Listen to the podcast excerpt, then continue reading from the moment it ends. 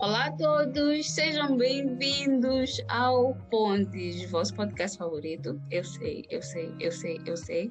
Hoje temos um episódio especial que sai um dia da semana, que normalmente não temos episódio, mas esse episódio sai porque sim, e vocês são especiais e nós não vamos deixar passar a chance de discutir o tema que queremos discutir hoje. Estou aqui, eu, a Léo.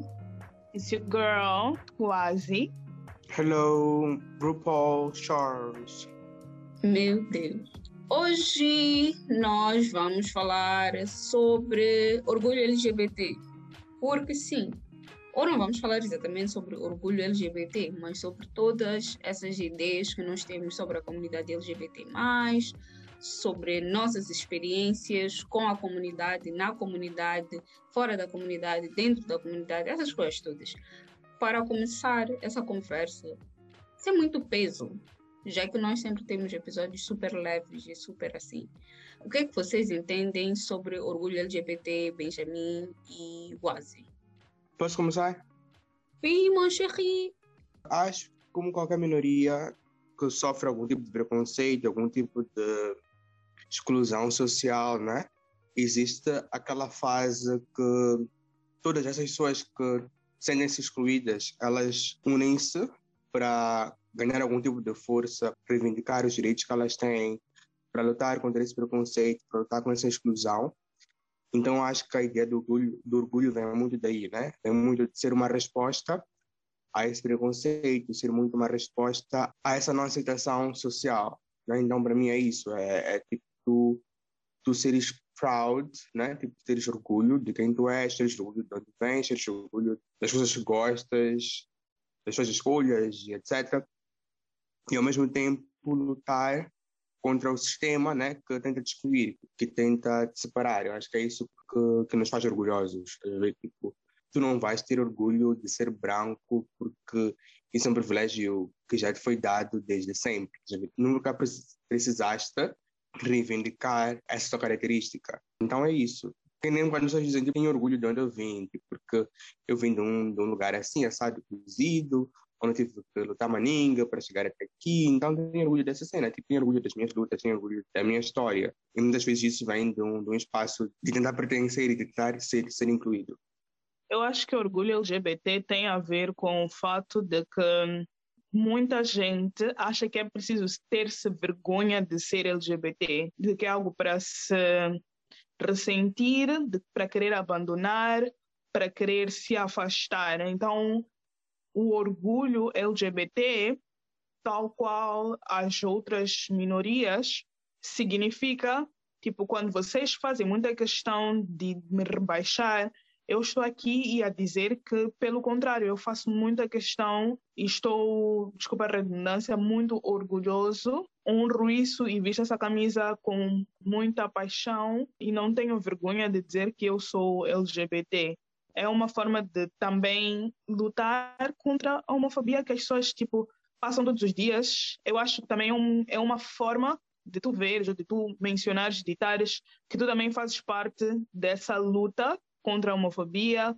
Eu acho que orgulho LGBT é sim focado em pessoas LGBT, obviamente, mas também acho importante que quem se diz aliado, que também é uma das letras da sigla, se associe Manning ao termo, à expressão, à data, ao mês, porque é uma forma de vocês também mostrar esse orgulho. Tipo, não é que eu sou LGBT, mas eu sou orgulhosa de estar do lado dessa luta, desse lado da história.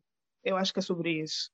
Aquela cena que Rihanna disse, tell your friends to pull up. Mas só para completar uma cena que tu falaste, eu acho que também não é só sobre tu seres LGBT, por exemplo, como estavas a dizer, né? tipo, a Laija, essas coisas, mas também é sobre os outros, estás a ver, os outros que precisam ser encorajados, precisam ter esse orgulho. Então, a tua luta não é só uma luta individual, não é só uma luta sobre o fato de que tu queres lutar contra a homofobia, tu queres lutar contra o sistema, mas tu queres ajudar outras pessoas a, a sentirem que não estão sozinhas. Então acho que é também uma luta maninho coletiva, tipo essa ideia de orgulho, parte muito dessa, dessa coletividade de inspirar e de empoderar as outras pessoas, por N motivos. Tem pessoas que não conseguem, tipo, levantar essas maneiras porque não podem, questões familiares, questões políticas, questões de países em que, tipo, isso ainda é um crime, etc. Então, tem muito a ver com isso, com, tipo, começar já a levantar essas maneiras para poder normalizar e para poder empoderar quem também não pode ainda, tipo, estar nessa primeira fila, tipo, nessa primeira linha da, da fila.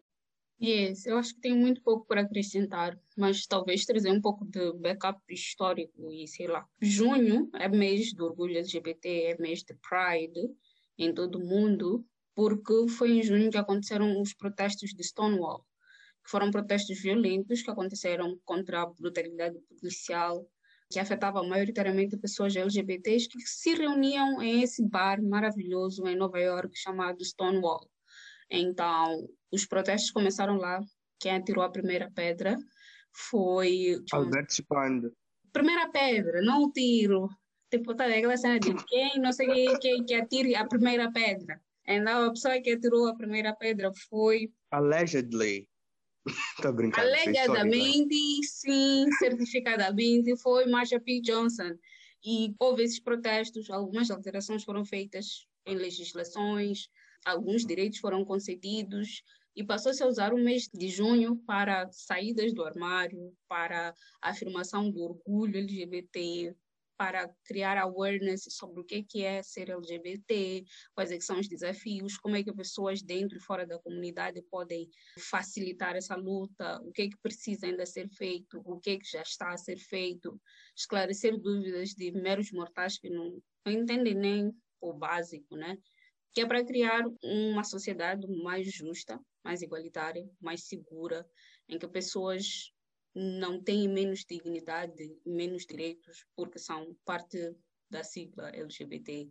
E depois tem aquilo que o Benjamin e a Cleide já referiram, que é o sentido de comunidade. Pride, para mim, é muito sobre tu encontrares a tua comunidade, criares a tua comunidade, conviveres com a tua comunidade, e não só nas partes tipo de cara pensar no trauma e nas dores, nas cenas pesadas, Pride é também sobre celebrar com alegria, é sobre festa, é sobre ter um pouco de paz. Tipo, podemos ter um pouco de paz. E supostamente Pride é para ter esse pouquinho de paz. É o que eu acho. Mas acho que temos que começar do começo essa conversa, apesar de que já, já começou aí muito bem, que é explicar o que é LGBT, né? Talvez aqui tenham umas pessoas que são leigas e que não sabem, estamos a falar de quê, e talvez estão a pensar que estamos a falar de algumas drogas pesadas e não sei o quê, né? Mas L é de lésbica, G é de gay, B é de bissexual, T é de transexual ou transgênero, dependendo de como a sigla está.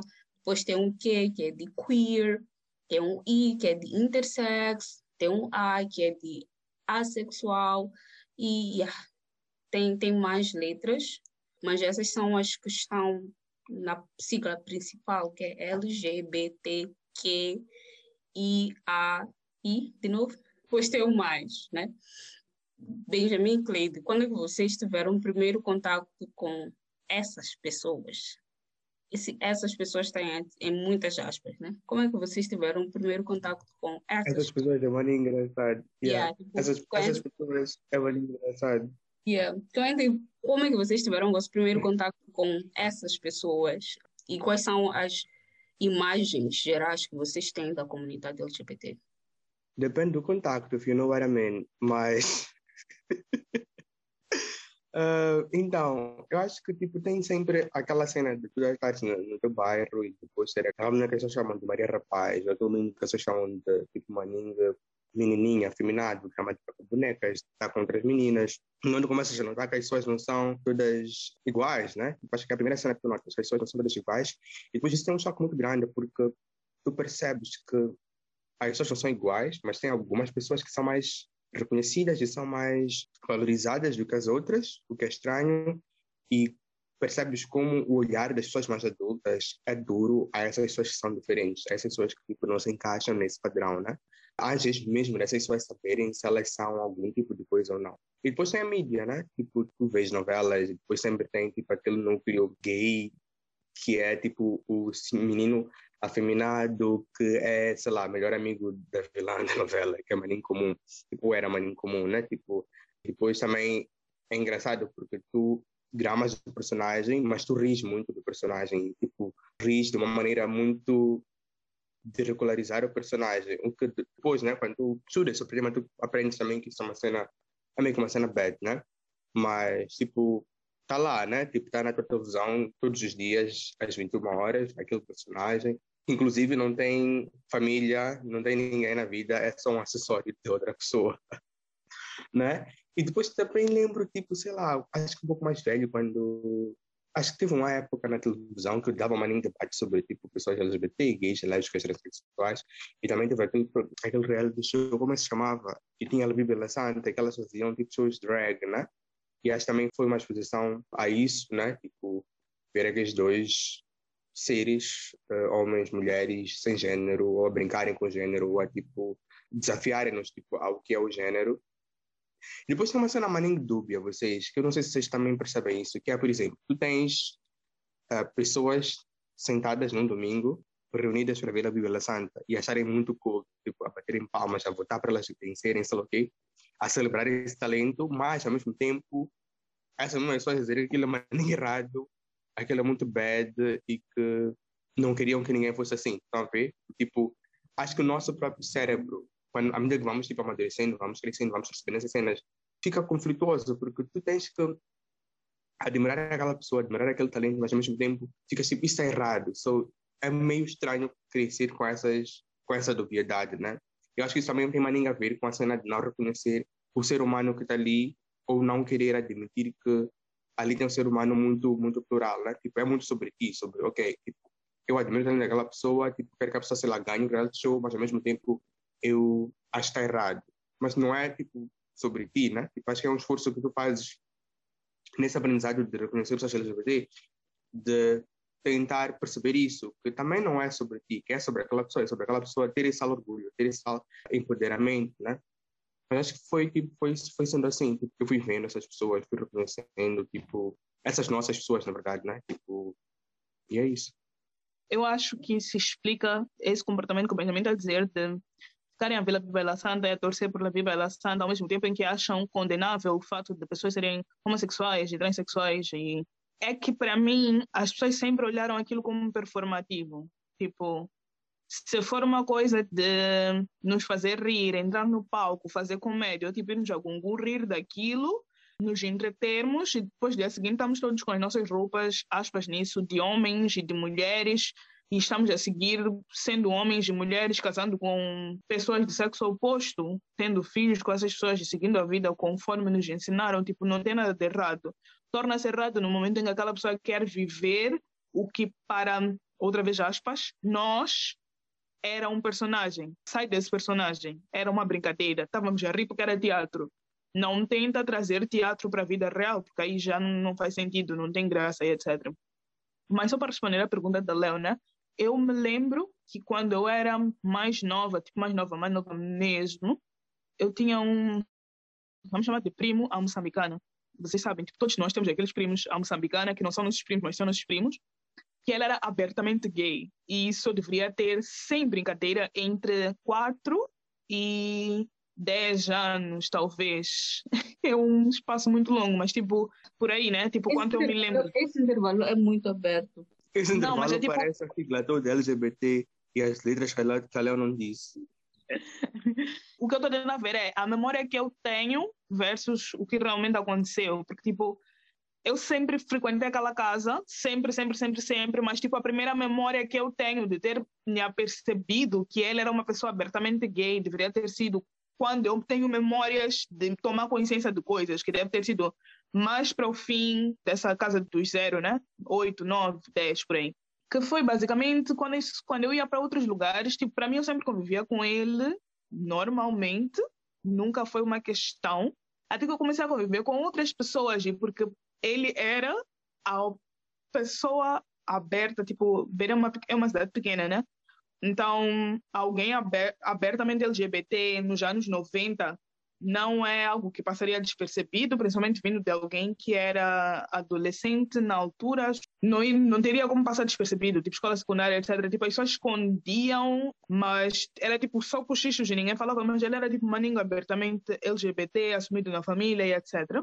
Então, o que me chamou a atenção foi quando eu comecei a ouvir o nome dele a ser comentado como aquele maricas com outras pessoas, sabe? Tipo, estar num outro contexto com outras pessoas, amigas mais velhas da minha irmã, minha irmã, só para contextualizar, tipo, minha prima via na minha casa, essa é minha irmã. E para outros amigos da minha irmã, e lá estarem a comentar, tipo, ai, o fulano de tal que é maricas. Uh, e eu ficar like, ok, supostamente a forma dele ser, ele ser ele, não é normal para todo mundo, como assim as pessoas acham isso estranho? Essas pessoas, foi aí que ele se tornou. Tipo, quando, eu, quando as outras pessoas resolveram vir comentar comigo, não comigo, né? Mas tipo, eu estava no local, nos, nesses locais, que ele era uma dessas pessoas. E eu ficar lá, like, como assim uma dessas pessoas? Tipo, estavam na minha cabeça a tornar anormal algo que para mim sempre foi normal. Estás a ver?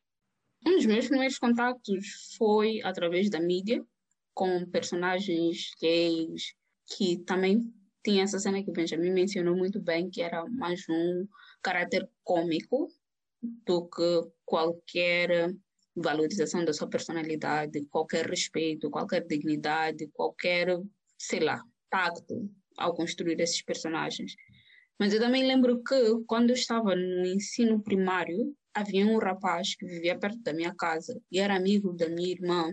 Chegou uma altura em que ele vinha muito para minha casa e eu ia muito para a casa dele e ele cozinhava para mim. Eu lembro dele fazer um arroz frito, muito bom. Eu ainda uso o truque até hoje do arroz frito dele. E ele era assim, tipo, meio diferente. Vocês, esse diferente está entre aspas. Tem muitas coisas entre aspas na conversa de hoje. Ele era meio diferente e todos comentavam sobre como ele era muito menina e essas cenas. Eu não sei até hoje se ele era gay ou alguma coisa dentro da comunidade LGBT ou se simplesmente era uma pessoa meio afeminada, mas todo mundo falava disso, tipo, sempre que passássemos juntos no mercado, havia uma insinuação de que eu finalmente ia salvar ele, tipo, achavam que nós estávamos a namorar coisas dessas, para tinha 11 anos ou 12, 12 no, no máximo dos máximos. E depois as representações da mídia, que foram muito confusas dentro do, do, do seio familiar. Tipo, uh, meu pai, meus pais são super cristãos e mente fechada para um monte de assuntos, mas meu pai era uma dessas pessoas que o Benjamin mencionou, que ficavam ali tipo, a votar e achar o espetáculo da Bíblia Santa muito bom e muito nice, batia palma e dizia, Eza, muito nice, não sei o quê.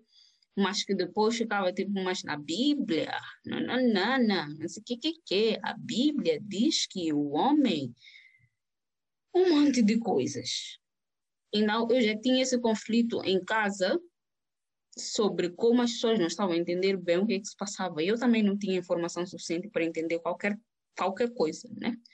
Uh, e depois fui crescendo e as representações na mídia foram mudando. As representações ficaram um pouquinho mais sensíveis. Os personagens gays das novelas não eram só tipo Félix, que era super mal e não sei o quê, que mesmo assim todo mundo amava ele porque ele era tipo a bicha, bichérrima, tipo, com aqueles trejeitos forçados e cenas dessas. Começaram a mostrar diferentes pessoas da comunidade LGBT.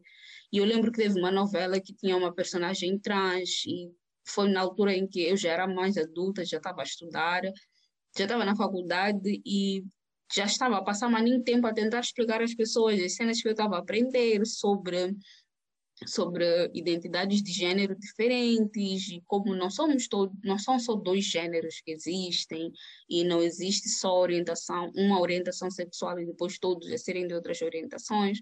E essas cenas aconteceram ao mesmo tempo, tipo, escola e mídia com representações mais sensíveis ou mais diversas e tudo isso se misturou de uma forma um, até chegarmos aos dias de hoje em que estranhamente ainda tem umas representações estranhas, tem umas pessoas burras, sem aspas, a dizerem que La Santa se curou e virou homem, tipo, Eu estava aqui a procurar quando é que La Bíblia e La Santa estiveram naquele programa de televisão e tem uma matéria em destaque, tipo, La Santa abandona a homossexualidade e vira homem. Essa é a manchete, vocês, eu juro. Então, yeah, todas essas representações. Vocês sentem que de uns tempos para cá, essas representações na mídia, nas nossas famílias, nas convivências que nós temos, foram mudando? Será que vocês sentem de alguma forma que estão mais expostas a pessoas da comunidade LGBT?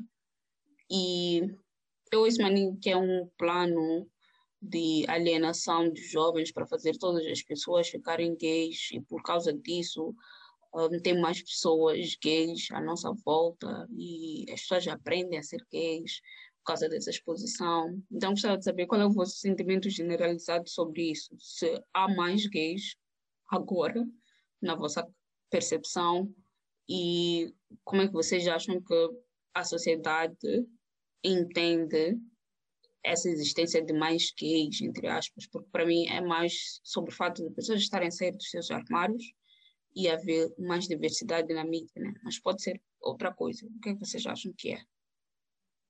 Sim, acho que tem a ver com isso que disseste, Léo, sobre as pessoas terem mais coragem hoje em dia de sair do armário, de falar. Sair do armário, é verdade, nem uma palavra que eu acho nice, mas enfim. De sair do armário, whatever de falar, etc, blá blá blá. Mas eu também acho que há muito essa cena de espaços, estás a ver? Tipo, tenho muito essa, essa noção de, por exemplo, nós estamos em espaços muito diversos, muito abertos, muito, como eu diria, acolhedores, estás a ver? Mas eu não sei se, eu não sei até que ponto o resto das pessoas está nesses espaços, tipo, e o resto das pessoas tem essa exposição diária, esse contato diário com pessoas LGBT, estás a ver? De verdade, não sei porque ainda encontras muita gente que acha isso um super bicho de sete cabeças, porque precisamente por não ter esse, esse contato. Porque, ok, existe a exposição na mídia, mas eu também acho que a exposição que há na mídia uh, traz muita alienação. Então, às vezes me pergunto se eu não acho que está assim só porque é o meu meio, já ver? E não necessariamente porque as pessoas, elas estão nesses espaços, elas estão a perceber que estão mais abertas, já ver? Não sei. Acho que muitas vezes eu acho, eu acho que não. Eu acho que cada vez, tipo, não só as pessoas estão cada vez mais a sair do armário, como Benjamin disse, não gosta da expressão, né? Mas também acho que há mais abertura para as pessoas se perceberem sem seus próprios preconceitos. Porque acho que uma coisa que acontecia a Manning antes é, tipo, tu nem te dares espaço para te questionar se tu realmente és uma pessoa que gosta, que és atraído por pessoas do mesmo sexo, ou seja, seja alguém que é atraído por uma pessoa do sexo oposto, estás a ver? Acho que agora o que há mais também é esse espaço para tu te questionares e te examinares. Porque antes era maning automático e acho que agora tu tens mais esse espaço, mesmo que seja tipo um automático de negação, tipo, obviamente que eu sou hétero, obviamente que eu gosto de, de homens, no meu caso. Mas acho que agora tu tens mais essa abertura para te perguntar, tipo, como é que é possível? Será que eu já me senti atraída por alguma pessoa do mesmo sexo? E como é que foi essa atração e etc. E acho que isso dá espaço para as pessoas perceberem que, na verdade, elas estavam a fingir para elas mesmas e que elas não eram hétero coisa nenhuma.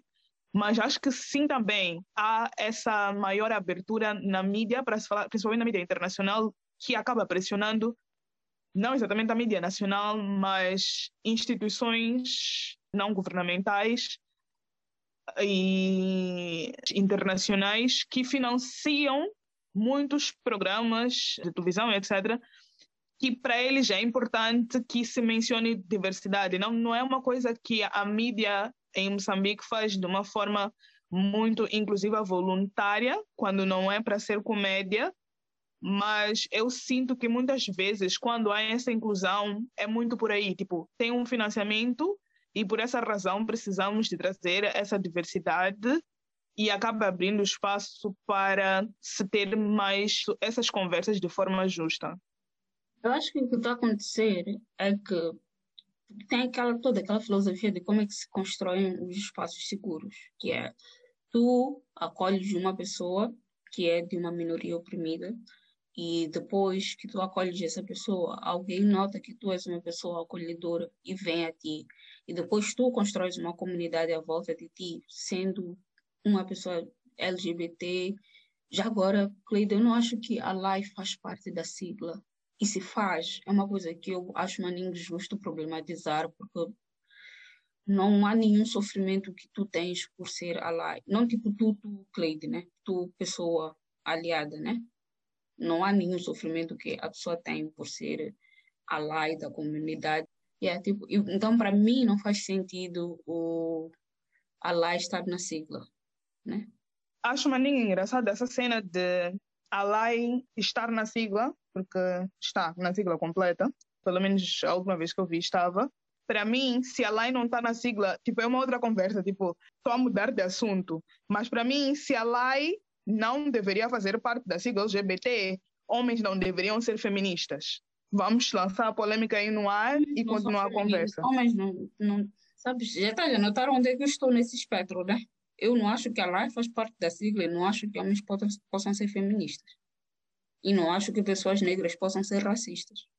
Yeah, vamos continuar a conversa, Léo. Estamos lançando muitas polêmicas aqui para outras conversas, outros temas. Então, continuando no meu raciocínio, eu acho que tem, tem essa cena, né? Que é tu constróis as tuas comunidades por seres parte da comunidade LGBT, por seres parte de outras minorias. E isso te dá uma perspectiva maior das coisas.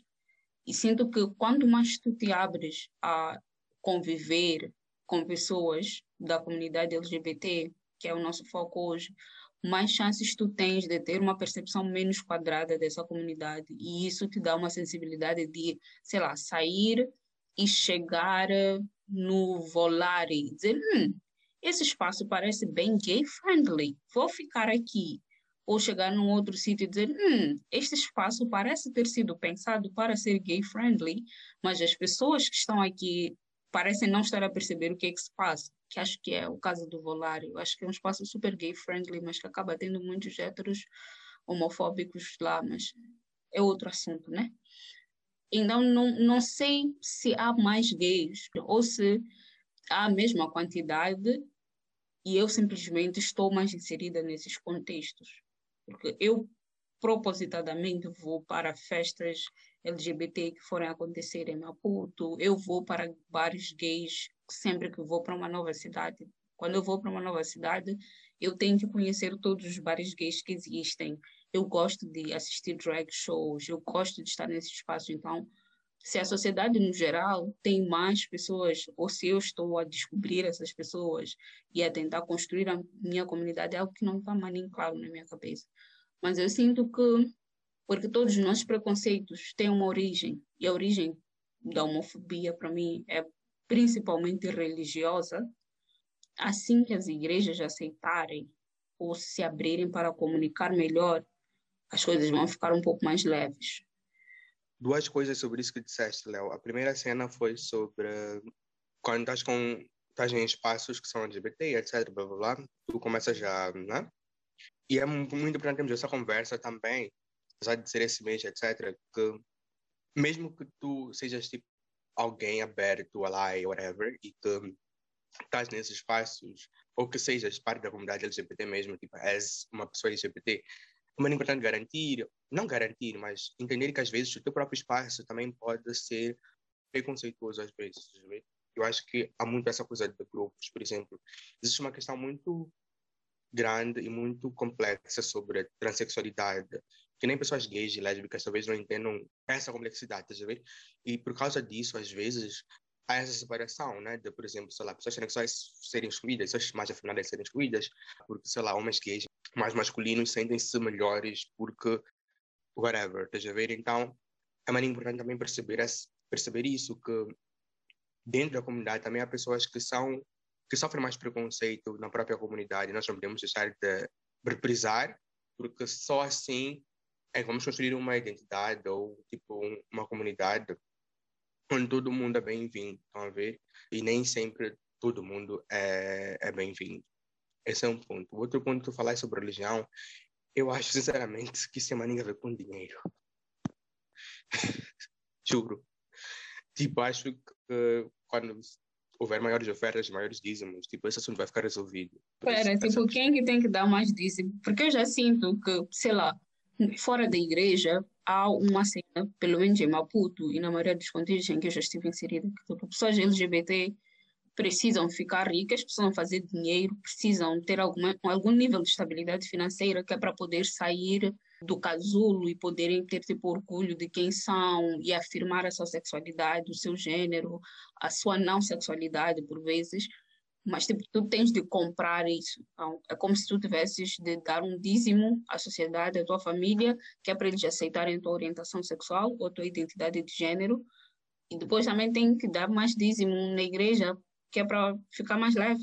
Eu acho que, eu acho que várias cenas que são abertas na igreja muitas vezes são por questões econômicas. Tu começas a perceber um grupo que um grupo tem um tipo de poder econômico e tu simplesmente aceitas esse grupo por isso, né? Então acho que essa cena é uma cena que também vai acontecer com pessoas LGBT, tipo, for sure. Like quando perceberem que those bitches have money, the pink money is starting to rain, they will open this shit and cena da Bíblia para dizer, ah, so we were wrong.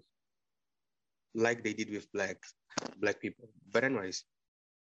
Um dos grandes debates quando se fala de, de Pride, de, de orgulho LGBT, do mês de junho e dos outros meses, né? é a questão da homofobia.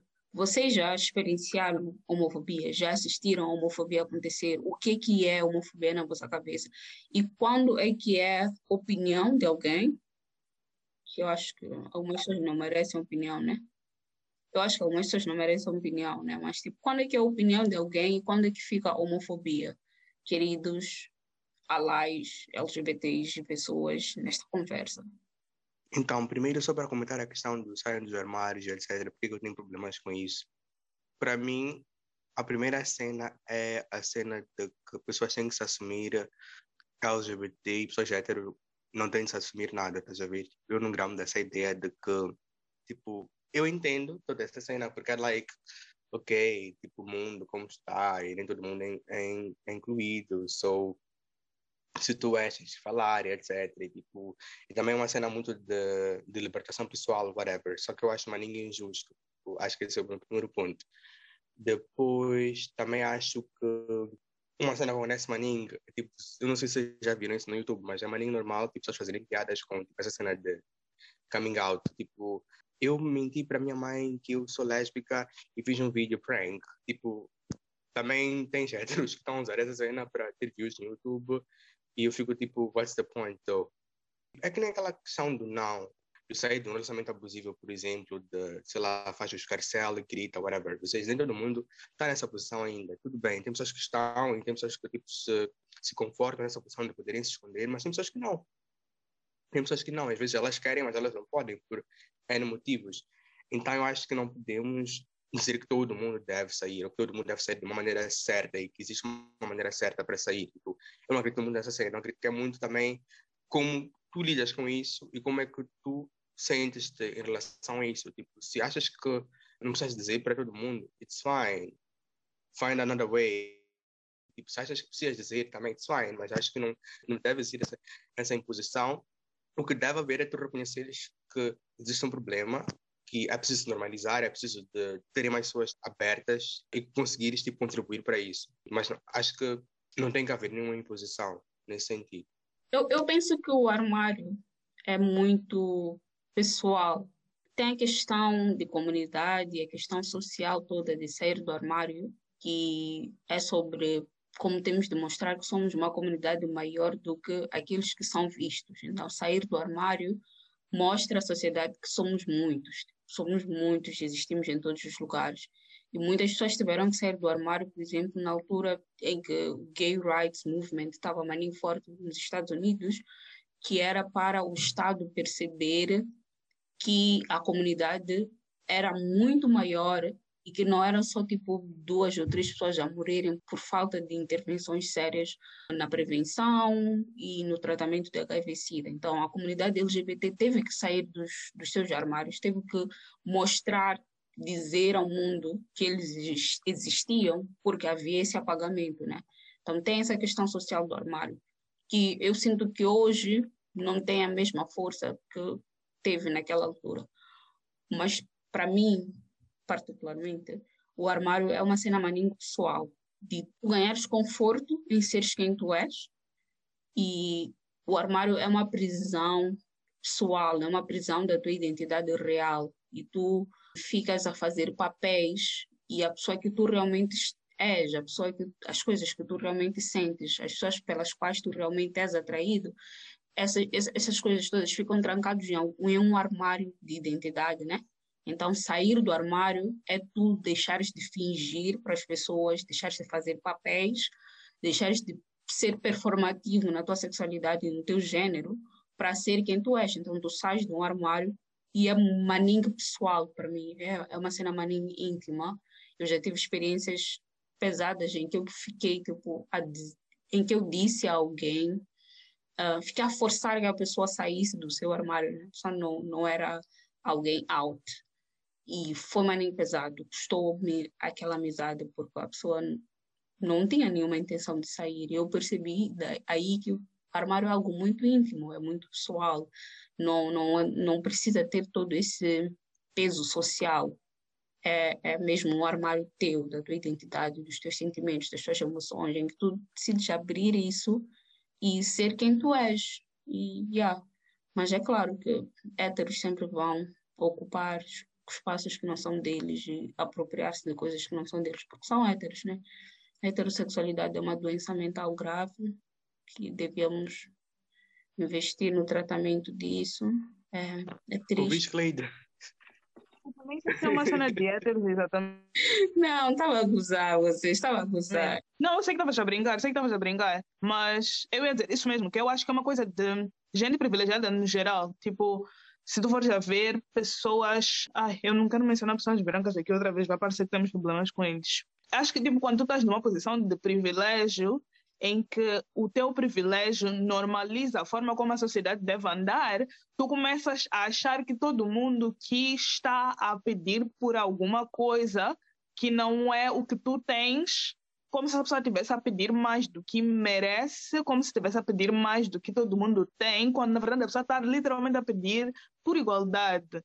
E ah, não me defendendo, acho que essas, pessoas, essas pessoas privilegiadas são não são LGBT, são LGBT, tipo, esses privilégios é de quê? Porque não queres falar sobre white people, é o quê? Não, me refiro a, por exemplo, se estamos a falar de, neste caso em específico, pessoas cuja sua sexualidade é normalizada são pessoas privilegiadas. Então, nesse caso, quem é heterossexual vai achar que quem está a pedir por direitos LGBT está a pedir mais do que deveria, porque em teoria nós já temos direitos para casar Sim, e conviver era sobre, normal. sobre ser hétero, era seu privilégio. So, Why you're saying though? Estava tentando ver uma outra cena qualquer que não fosse ser pessoa branca, porque tipo, o outro exemplo que eu ia dar era exatamente esse. Tipo, pessoas brancas, quando se fala em conversa sobre raças, também são as pessoas que acham que pessoas que não são brancas estão a pedir por igualdade, estão a pedir por visibilidade, estão a pedir por leis que lhes permitam ter acesso às mesmas coisas que eles têm, também estão a pedir demais. Tipo, não estou a lembrar de outros cenários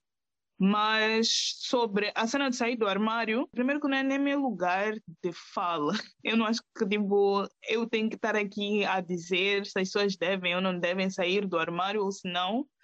Mas se for para comentar sobre isso, eu concordo que pessoas não deveriam sair do armário. Mas aí eu faço uma, a seguinte pergunta para o Benjamin. Se para ti a expressão sair do armário é problematizável e não deveria existir, por que razão tu achas que é importante ter-se um orgulho LGBT? Tipo, porque não deveria também, na minha cabeça, se as pessoas não deveriam celebrar, apontar, mencionar, relevar o fato de que estão a sair do armário, por que que tem que relevar que são orgulhosamente LGBT?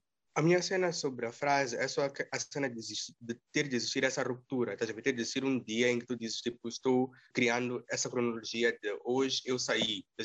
a mim, o meu único problema é esse, like, você sempre foi assim, você está a construir, você vai abrir, fechar, cena whatever, tipo, blá blá blá, tá? para mim é só essa cena que pessoas hétero não têm, like, esse dia tá bem, elas, mas tipo, tudo bem. não vou gritar para o mundo.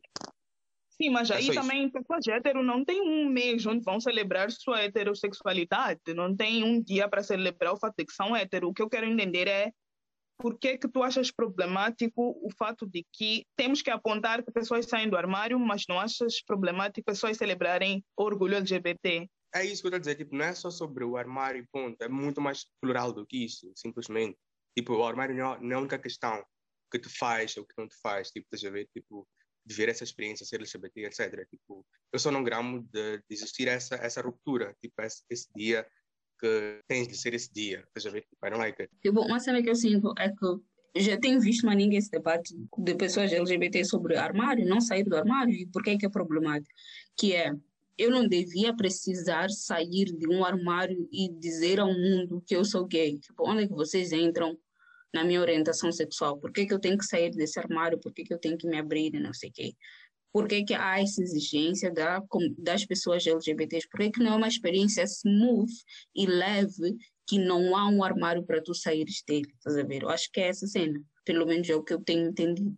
Eu só ia apontar que, na minha percepção de leiga, eu nunca tinha entendido que sair do armário era só sobre o dia em que tu oficialmente vais dizer para os teus pais, gente, eu sou gay, eu sou lésbica, eu sou bi, etc. Mas eu sempre entendia como aquela fase de deixei de me esconder ou deixei tipo agora eu sou abertamente eu sou uma pessoa que advoga pelos direitos LGBT que fala sobre isso etc e não necessariamente que tem um dia mas que teve uma fase onde eu não fazia isso, onde eu não mencionava, onde eu ficava calado, e agora tem uma outra fase, não necessariamente é marcada por, um, por uma data, mas são momentos, tipo o um momento em que tu dizias que era hétero e mentias para todo mundo, e o momento em que tu advogas por direitos LGBT, falas sobre o fato de ser LGBT, e conversas sobre essa cena abertamente, e não ficas a dizer para as pessoas que és hétero, sem ter uma data especial. Todas as opiniões são válidas, por isso é que nós fazemos pontos. Agora, voltando para a pergunta da Léo sobre homofobia e se já experienciei, já vivenciei, etc. Acho que isso é uma cena maninga do dia a dia, estás a ver? Porque quando a sociedade ela vive dentro de certos padrões, certos, certos tipo dentro de um sistema que é tido como sistema correto, todo o resto vai ser entendido como algo contrário a esse sistema e vai ser repudiado. É que nem a questão, de, por exemplo, do machismo e do feminismo, né? É, tipo, nós vemos uma sociedade machista, então, pessoas têm atitudes mais, tipo, de reivindicar essa igualdade vão ser repudiadas. Eu acho que isso acontece, tipo, com pessoas LGBT também. Tem uma cena sobre, essa, sobre isso que eu acho maninga... É uma cena que eu percebo, mas eu não sei se eu, eu não estou maninga dentro desse assunto. Eu sou... Não sei se é 100% verdade, mas acho uma cena engraçada que é, tipo, quando tu paras e pensas, em, por exemplo, em lugares mais suburbanos em Moçambique, tipo bairros, etc. Me parece que pessoas LGBT, tipo homens mais afeminados, são muito mais respeitados, entre muitas aspas, do que, por exemplo, na cidade. Eu tenho, sempre tive tipo, essa percepção, deixa ver. Tudo bem, ainda fica muito naquele, naquele campo de acessório e de, é um menino que faz bem tranças, é um menino que cozinha bem, etc. Mas eu sinto que a celebração parece melhor não sei se isso é tipo dar migalhas, mas tipo, eu sempre senti essa cena, tipo, e acho que na cidade as pessoas querem ser mais civilizadas e também porque não existe mais ninguém sentido de comunidade. Já já observei essa cena, tipo, sinto um bocado, um bocado isso. Mas já, acho que às vezes, por exemplo, as pessoas têm uma essa cena de que a homofobia delas, essa é uma opinião, porque elas estão muito convictas da opinião delas, elas estão muito convictas de que aquilo que elas dizem é certo e não só, tipo, elas têm um uma multidão de pessoas que congrega da mesma opinião, que apoia aquela opinião. Então, obviamente que essa é uma opinião, não é um mal que estou a fazer, porque eu sou a maioria, sou tipo num jogo de forças, eu vou ganhar, estás a ver? Acho que melhorar isso faz parte da educação também, do tipo nós nos educarmos, nós e nós nem a educação na verdade, acho que é a empatia. A empatia acho que é tipo reconhecer que tipo a cena que tu disse para o outro vai ferir o outro e se colocar no lugar do outro ao ouvir aquelas cenas, né? Tipo, ao ouvir aquela... E nem só ouvir, às vezes é sobre violência física também, né? Mas, tipo, colocar-se no lugar do outro um ser humano também, tipo, como tu, igual a ti. Acho que é basicamente isso, acho que é basicamente isso. E acho que tem pessoas que podem ser leigas, sei lá, tipo, meu vizinho do lado, meu guarda, whatever. Ser leigas, mas tem pessoas que não que não merecem ser passados de pano ou mão na cabeça por serem leigas, e professores de universidades, eu não entendo porquê, estás a ver? Tipo, eu acho que não faz sentido nenhum. Like, médicos, acho que tem um grupo de pessoas que não, que não, que não deveria, talvez, tipo, ok, é sonhar maninho, mas tipo, pessoas na política, no governo, pessoas que tipo, garantem direito às outras, tipo, não faz sentido nenhum, porque as pessoas já deviam ter uma informação mais completa e, e já deviam ter vivido coisas e percebido que as pessoas são plurais, né? Então, yeah. Eu pensei, já deviam ter vivido coisas, talvez é porque eles viveram coisas. Já agora, a cena que o Benjamin falou de machismo era um bom exemplo quando eu falava sobre pessoas privilegiadas. Tipo, homens, naquele exemplo, também cabem como pessoas privilegiadas que acham que os outros que estão a pedir direitos estão a pedir demais.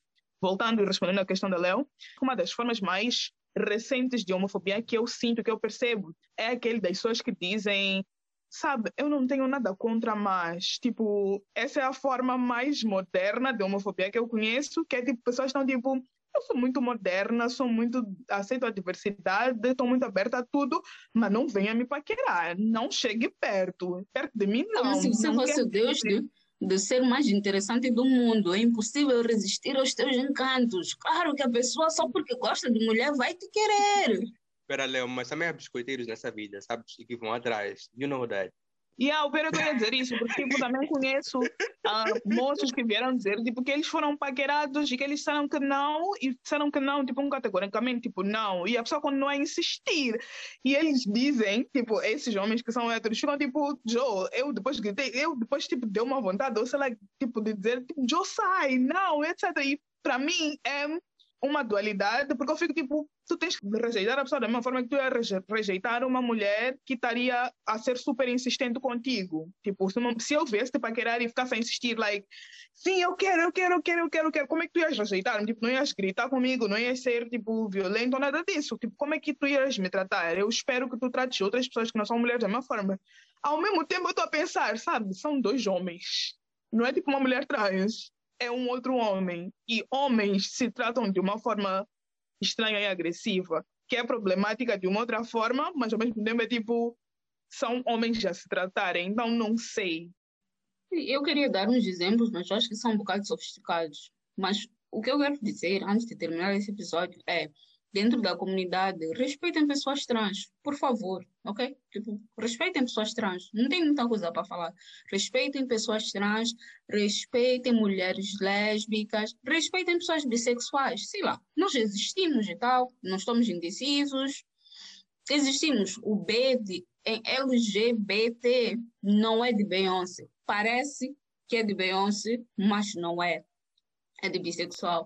Sorry, Léo, mas de uma forma muito mais específica de pensar em só respeitar as outras é vocês literalmente procurarem por essas pessoas, tipo, seja tipo ver filmes sobre isso, seja seguir no Instagram e normalizarem essas pessoas na vossa casa todos os dias, quando vocês abrirem o telefone, vocês seguirem um perfil, vocês vão passar a perceber como aquela pessoa é uma pessoa simplesmente, vão normalizar esse agora, se for uma coisa fica muito uh, fora do, do teu ciclo, estás a ver? Fora do teu ciclo de redes sociais, inclusive, tu sempre vais tipo achar estranho, mas tipo tenta pesquisar e tenta encontrar essas pessoas, tenta ver cenas com essas pessoas e vai ser muito mais fácil. Então, vamos terminar a nossa conversa de hoje e eu gostava de saber quais é são as vossas dicas de pensamentos, de ideias, de coisas para fazer, de coisas para não fazer, de conteúdos para consumir, conteúdos para não consumir. Cleide Benjamin, é convosco. Eu tenho algumas recomendações. A primeira é dos Estados Unidos. É um documentário que está na Netflix, eu acho, mas está no YouTube for sure que se chama Paris is Burning, que é um documentário sobre como é que a cultura do voguing, né, tipo aquele estilo de dança voguing que surgiu e foi um estilo de um estilo de, de dança uh, começado por pessoas LGBT e, e, mais especificamente com pessoas trans, negras, latinas da época, né? E é um documentário muito nice para tu perceberes essa cena de como essas pessoas encontraram no jogo uma maneira de autocelebração e de felicidade, mas também ao mesmo tempo ele dá uma noção muito grande de como é que era viver sendo uma pessoa trans naquela época e quais, é quais é eram os, os, problemas que aquelas pessoas viviam. Então, um documentário muito, muito nice nesse sentido.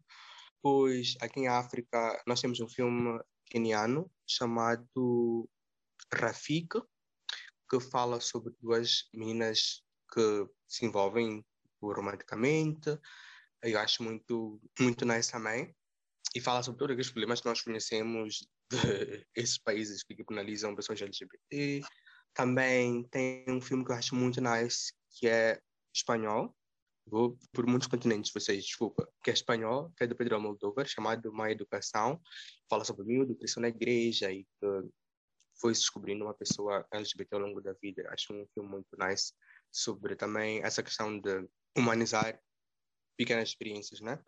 E só para completar, vamos para Ásia. Tem um filme que eu acho maninho nice, ou acho que é um dos meus filmes favoritos da vida, chama-se A Criada, The Handmaid, é um filme sul-coreano, bem nice, porque é LGBT e não é LGBT, tipo, é um daqueles filmes que o foco não está só nisso, tipo, é uma história de vingança de duas mulheres super inteligentes, super fortes, que querem, tipo, acabar com uma cena específica, X, mas também fala sobre elas se envolverem, tipo, se gostarem, etc. Blá, blá, blá.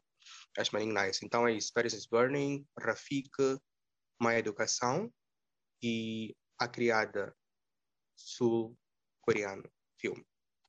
Thank you. Minha primeira recomendação é que as pessoas se metam nas suas próprias vidas. Se não incomodam a vida dos outros, se não interferem na vida dos outros, se não atacam os outros, se não interferem na tua vida pessoalmente, se são especialmente duas pessoas adultas a terem uma relação que não te toca, que é consensual please mind your own business, leave people alone, não dá opinião, não fica querer saber como funciona, como não funciona, tipo, Joe, a não ser que tu tenhas muita vontade de experimentar, pode fazer perguntas que não vão acrescentar e mudar na tua vida. Recomendando agora em termos de, não série, mas tipo é um reality show chamado Queer Eye, que é maninho divertido, que basicamente são cinco homens que eles vão dar uh, não sei se tem uma tradução para isso, mas tipo makeovers, pessoas que vão transformar pessoas que tinham problemas de autoestima, não conseguem se vestir de acordo com como elas se veem. Para quem gosta de reality show desse tipo, é super nice. E também tem um filme que é um romance fofinho, que se chama The Alphabet, que está na Netflix, que é um romance de um moço que ele está apaixonado por uma menina então ele pede para uma outra menina que escreve super bem começar a escrever cartas, trocar correspondências com a menina por quem ele está apaixonado. E o resto é história e é spoiler. Vejam, é um daqueles filmes de domingo à tarde. Super, tipo, quando tu queres ver filmes e dá tipo, o que ver, que vai ser nice, eu vou, vou passar uma tarde boa, vou ver algo que vai me animar, tipo aquele romance fofinho. Na Netflix é isso. Minha sugestão é a mais óbvia de todas. Não, não é The L World. Não, não é Tangerine. Não, não é Paria. Mas, tipo, minha sugestão é ainda mais óbvia do que esses três. É a série Pose, que é minha série favorita da vida. E conta a história de, de um grupo, de duas casas maravilhosas. E de, da cultura do ball, que é melhor contada, acho, por Paris is Burning, porque é mais na questão tipo, das origens e tal. Mas Pose tem muitas histórias atreladas à história principal. Tu tens até dificuldade em perceber qual é a história principal. Tem muitas histórias atreladas à história principal que te fazem perceber como pessoas LGBT são diversas. São, e não é só no sentido de cores e tamanhos e não sei o quê, mas elas são diversas nas formas de pensar, nas formas de ser, naquilo que elas... Gays, trans, então, né? transexuais, latinidades. E yeah, tipo, tem, tem, tem todas as pessoas do, da sigla e depois mas tem... não, é, não é só isso, né? Yeah, não é só sobre isso, não é só sobre todas as pessoas da sigla, mas é como essas pessoas são plurais e tu consegues perceber que cada uma dessas personagens tem camadas e tu humanizas no nível em que consegues odiar um personagem e não ficar tipo, hum, é gay, é o personagem gay da série, então eu não posso odiar, porque odiar, não gostar dessa pessoa é ser homofóbica ou transfóbica, tipo, esse pensamento quadrado que as pessoas têm de que os seus afetos é que determinam se a pessoa é ou não homofóbica, transfóbica, LGBTQ-fóbica. Então, pose te ensina a humanizar as pessoas no nível em que tu passas a ser capaz de não gostar dessas pessoas, não porque tu és uma pessoa de merda que é LGBT, que é fóbica, mas porque essas pessoas são realmente possíveis de odiar. Também te apaixonas pelos personagens, cais de amores mesmo pelos personagens. E yeah, é um ícone dos dias de hoje. Muitas produções são antigas. É uma série de época, faz chorar mas já é maravilhosa. E também tem um filme documentário slash uh, autobiografia slash um monte de coisas chamado Black is Black Ain't, que é minha sugestão porque quando fala-se da comunidade LGBT, quando nós, pessoas negras, africanas, falamos disso, sempre tem aquele comentário que nós estamos a falar sobre coisas da Europa, estamos a falar sobre coisas que só vieram a nós por causa da colonização, e como ser gay é coisa de brancos, e nós estamos alienados, a África e não sei o que. Então, essa série, apesar de ser controversa, né? não ser tipo o melhor material já produzido na vida. Esse esse conteúdo, esse filme, documentário é nice porque fala dessa sensibilidade que nós temos que tu não, não precisas escolher se tu és negro, panafricanista e Black Lives Matter. Não tens que escolher entre ser negro e ser LGBT. Essas identidades coexistem e, e existimos, estás a ver? Nós, pessoas LGBTs, plus negras existimos. Então, é um documentário muito bonito, muito nice. E, e é isso. E assistam Euro 2021. Tem muitas pessoas LGBT ali a jogar. Euro 2020. Mas também acho mais engraçado eles quererem me fazer acreditar que entram 22 jogadores ali e é suposto acreditar que todo mundo é hétero. Moços, parem com isso. E depois eles como gostam, os homofóbicos, como gostam depois dos jogadores gays. Ficam tipo, ah, eu gosto, o problema é que é gay, mas eu gosto muito dele. E aqueles músculos são. Pronto, né? Acabou essa conversa. E é isso, né? Sugestões maravilhosas, uma conversa nice. Tenho sempre medo de conversas sobre LGBT, orgulho LGBT, acabarem na dor e nas coisas negativas, porque são muitas e seríamos incapazes de esgotar as coisas negativas. Gosto muito quando essas conversas têm espaço para serem leves, têm espaço para não serem simplesmente espaços de, de trauma e reviver trauma e partilhar trauma e se conectar através do porque vocês não estão sozinhas, vocês têm a nós, mandem DMs, Aquelas cenas, né? Léo é psicóloga, vai vos encaminhar outros psicólogos nice. Hum? Sim, não para vos curar, porque algumas pessoas vão dizer que vocês têm que ir para o psicólogo para serem curados da vossa orientação sexual. Não, eu vou recomendar psicólogos sensíveis, que é para vocês trabalharem todos os outros traumas adjacentes ao fato de que vocês cresceram tendo de reprimir vossas identidades e não sei o quê. Talvez eu demore a responder, mas vou sugerir alguns bons psicólogos. Vamos fazer uma festa quando eu voltar. E é isso. Ficam tchau para os nossos. Tchau, vocês. Fiquem bem. Beijinho. Beijos coloridos. Na strike pose. Vou, vou.